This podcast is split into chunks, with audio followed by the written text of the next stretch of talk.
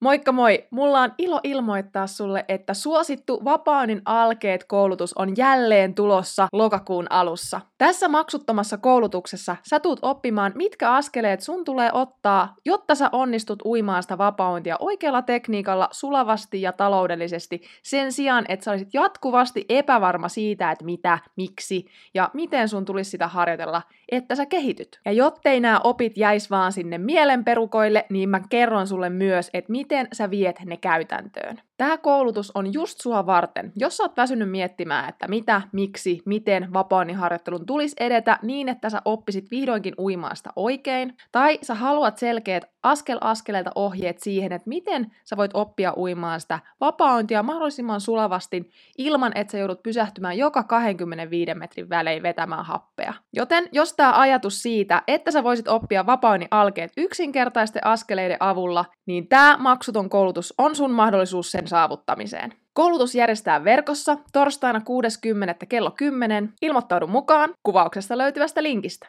Toivottavasti nähdään sun kanssa koulutuksessa. Moikka ja tervetuloa uuden Uinin APC-podcast-jakson pariin. Tänään meillä onkin mielenkiintoinen aihe, sillä mä aion kertoa sulle kolme vinkkiä siihen, että miten sä voit uida vapauintia ilman, että sun niska ja hartiat tulee aivan jumiin. Sillä tiesit hän, että vapauinnin tai ylipäätänsä uinnin ei tulisi saada sun hartia ja niskaseutua aivan juntturaan. Joten kannattaa jäädä kuulolle, jos näin on sulle joskus tapahtunut.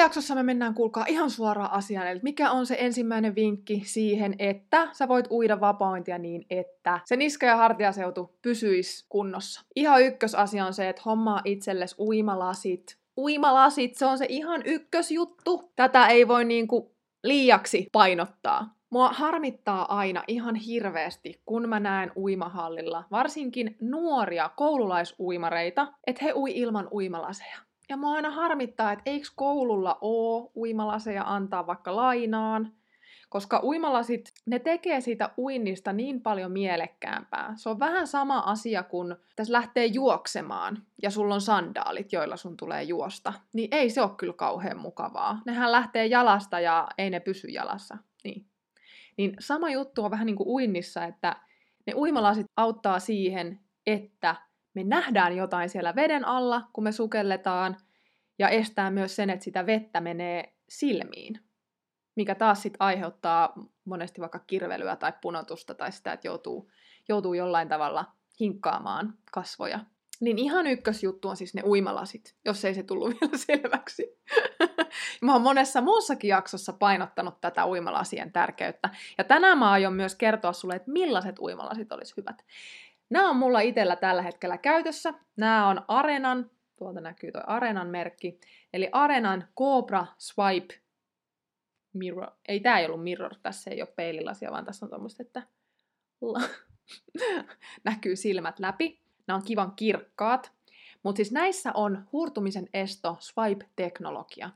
Eli yleensä, kun sulla on uimalasit, niin ei saisi koskea yhtään millään tänne linssiin, koska se vahingoittaa sitä huurtumisen estopintaa, sitä lasin pintaa siellä. Ei millään syljellä, eikä fairilla, eikä millään, vaan näissä swipe, näissä laseissa on sellainen swipe-teknologia, että näihin saa koskea näihin linssiin, koska se aktivoi näissä semmoisen huurtumisen eston. Ja nämä on kyllä ollut ehdottomasti siinä mielessä parhaat, parhaat lasit. Mutta jos sulla on ihan tämmöiset vähän niin kuin tavallisemmat, nämä on nyt tämmöiset peililasit, niin, ja näissä on sitten tämmöinen, mikähän tämä on tämmöinen niin kuin pehmike, vähän pehmeämpi, tämä muotoutuu sitten tuohon kasvojen, kasvoille paremmin, eli ei jätä painaumia, oh, painaumia tonne ihoon. Ei tule ihan semmoinen pandakarhu. Eli semmoiset uimalasit, jotka ei huurru, jossa on se huurtumisen esto, vaikka ei olisi tuota hienoa huurtumisen esto swipe-teknologiaa, niin silti monissa laseissa on ää, huurtumisen esto. Se kestää jonkun aikaa, mutta mitä enemmän sä koskettelet, niin sitä nopeampaa se sieltä kuluu. Eli uimasta tultaessa, kun sä tuut, niin ihan huuhtelet juoksevan veden alla ja annat kuivaa niiden lasien ilman mitään hankausta tai mitä, ihan tämmöinen ilmakuivaus. Tästä oli just keskustelua tuolla Triathlon foorumilla lasien huoltamisesta, ja siksi mä halusin nostaa tämän nyt tässä jaksossa esille, koska onhan se nyt kiva, että ne kalliit, mahdollisesti kalliitkin uimalasit, mitkä sitten hankit, niin ne kestäisi käytössä ainakin sen vuoden tai kaksi. Riippuen toki siitä, että kuinka usein ja paljon niitä käyttää.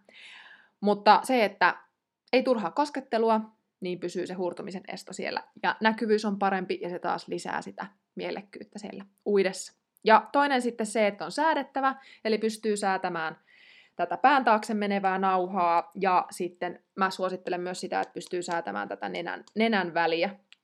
Näissä on molemmissa itse asiassa se, että pystyy säätämään tota nenän väliä, mitä mulla on, mulla on käytössä. Ja toki sitten kokeilemalla se selviää, että minkälaiset lasit itselle sopii. Et ihan ekana ei kannata ostaa semmosia ihan älyttömän kalliita, vaan esimerkiksi Aqua Actionin valikoimasta löytyy tosi monipuolisesti, ja siellä on hyvin kerrottu myös siitä, että minkälaisille kasvoille esimerkiksi sopii, että jos on kapeammat kasvot, tai, tai just sitä, että onko, onko siellä se säädettävä ää, nenäväli. Joo, mä voin laittaa vielä tuonne kuvaukseen linkit näihin laseihin, niin pääset tutustumaan nimenomaan näihin, koska nämä on kyllä ehdottomasti mun lempparilasit. Ja sitten toinen siihen, että ne hartiat ja niska ei menisi jumiin, niin liittyy juurikin siihen, että sulla tulee olla ne uimalasit, että sä saat sun pään oikeaan asentoon uidessa. Eli mä näen tosi paljon tuolla uimahalla sitä, että uidaan pääpystyssä. Ja mä haluaisin näyttää teille semmoisen videon, minkä mä oon ottanut, että miltä se uintiasento näyttäisi ihan siis täällä tavallisessa arjessa.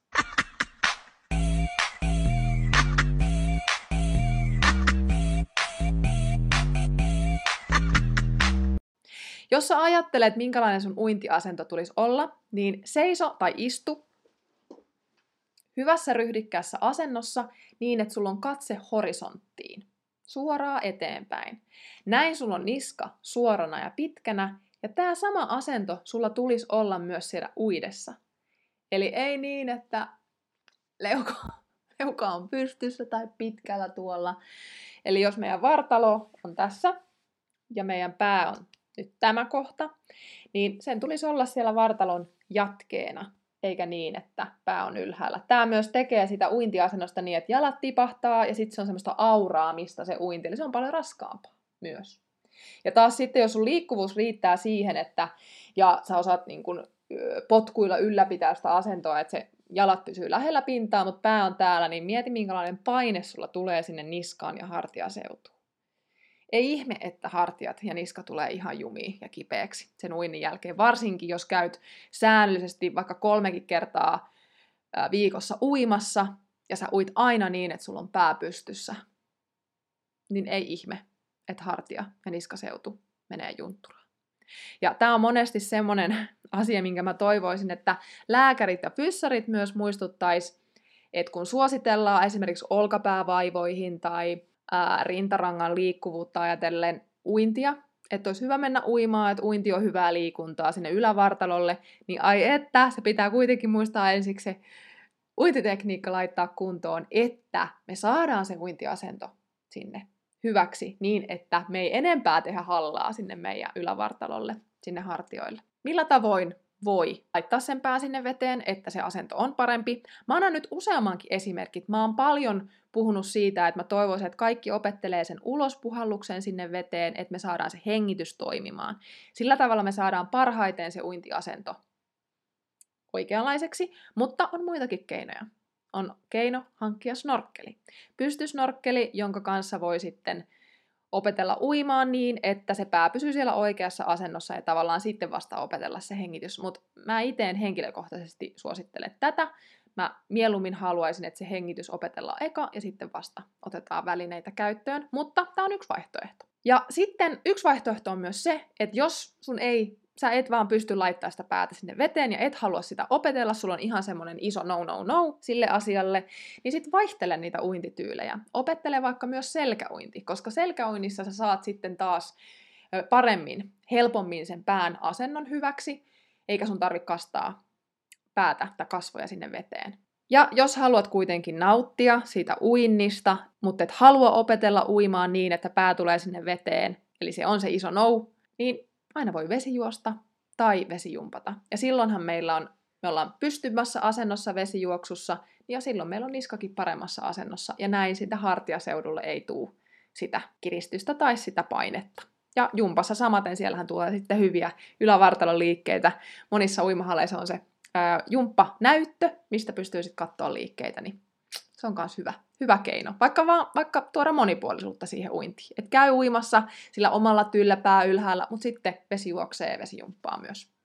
Niin tällä tavallakin saa sitä vaihtelua siihen omaan uintiin. Mutta ihan ykkösenä mä sanoisin kuitenkin, että opettele se ulospuhallus sinne veteen, se hengitystekniikka siihen uintiin. Oli sitten vapaa tai kyse. Ja sitten se kolmas vinkki on se, että opettele rentoutumaan siellä vedessä, koska monesti myös, että vaikka sulla se hengitys jollain tavalla onnistuisi, sä pystyisit vapointia jollain tavalla uimaan, niin jos sulla on vähänkin semmoinen pienikin jännitys tai se hengitys ei tule luonnollisesti, niin monesti ne hartiat lähtee jännittymään. Se on meidän semmoinen kehon luonnollinen reaktio. Varsinkin jos me ei saada oikein happea, niin sitten me täältäkin jännitetään, se hengitys on ihan täällä ylä, ö, ylävartalossa, keuhkojen yläosassa, semmoista pinnallista hengitystä. Ja jos meillä on vähänkin kylmä, niinhän mehän jännitetään hartiat sinne korviin. Niin opettele rentoutumaan. Ja miten sitä voi opetella? No, harjoittelemalla niitä hengitysharjoituksia eri tavoin, opetella se hengitys sieltä nenän kautta nimenomaan sinne veteen. Se on ihan ok nenän ja suun kautta, mutta nimenomaan se nenän kautta ulospuhallus aiheuttaa meidän kehossa sen niin kuin automaattisen ää, rauhoittumisen. Koska monesti jos ää, se hengitys on pinnallista ja meitä vähän jännittää, on kylmä, niin se tulee semmoista tosi nopeaksi hengitys ja me saattaa alkaa vähän niin kuin hyperventiloimaan. Niin ottaa happi ja puhaltaa nenän kautta voimakkaasti pitkään sinne veteen. Kuitenkin niin, että se ei ole semmoinen, tiettekö, pärskäsy, ei semmoinen nenän niisto, vaan semmoinen pitkä ja tehokas ulospuhallus. Ja sitten muistuttaa itseensä myös siitä, että rentouta hartiat, rentouta hartiat. Yleensä sekin jo tekee sen, että se keho rentoutuu, kun me muistetaan laskea hartiat alas. Eli huomioida, missä ne hartiat on. Ja sitten myös semmoinen, tämä on ehkä jopa niin kuin yllättävänkin tärkeä, on se positiivinen itsepuhe Eli siinä vaiheessa, kun meitä rupeaa jännittää, me huomataan, että me ei osata tai me ei onnistuta, niin meillä alkaa pyöriä semmoisia negatiivisia ajatuksia siellä mielessä, että en mä pysty, tääkään ei onnistunut, miksen mä osaa, miksen mä jo osaa tätä, mähän on harjoitellut tätä jo, miksi taas kävi näin.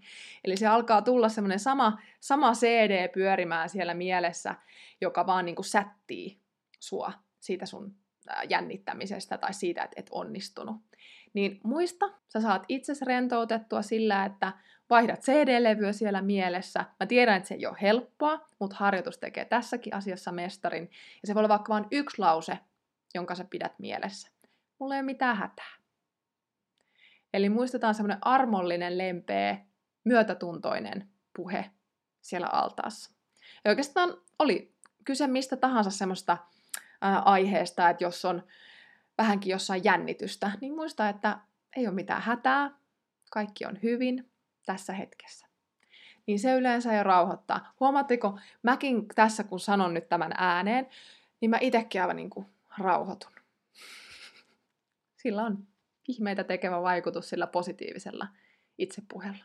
Eli sillä on merkitystä siihen, että sä opit rentoutuu siellä altaassa. Ja tämmöisiä lisävinkkejä, niin joo, kyllä, sillä oikealla uintitekniikalla on merkitystä, eli se on totta kai siellä se seuraava askel myös. Ja se, että me tehtäisiin siellä työpäivän aikana myös sitä taukojumppaa, ei istuta koko päivää ja tarkistetaan se meidän työist- äh, työergonomia tai ylipäätänsä ergonomia silloin, kun me istutaan. Tai että kuinka me katsotaan puhelinta, onko puhelin aina tuossa edessä ja sä tuijotat sinne vai vai onko sitten se asento jotenkin, että leuka on täällä edessä ja täältä kallon pohja jännittyy. Eli tarkistaa sitä omaa arjen asentoa, missä on aika pitkänkin aikaa siellä arjessa. Koska vaikka sulla olisi tekniikka kuinka hyvin kunnossa, ja jos sä oot istunut kahdeksan tuntia huonossa asennossa niin, että sun hartiat ja niska on jo vähän niin kuin jännityksessä ja jo kuormittunut, ja sit sä lähdet uimaan, niin voi olla, että se menee vaan entistä juntturampaa varsinkin jos lähdet ilman lämmittelyä sinne altaaseen. Ja niin, tähän liittyen myös se, että muista tarkistaa ryhti ja se sun liikkuvuus siellä ylävartalossa, koska sekin helpottaa sitten taas sen rentouden löytämistä siellä uinnissa ja myös sen oikean hengitystekniikan ja uintitekniikan löytämisessä.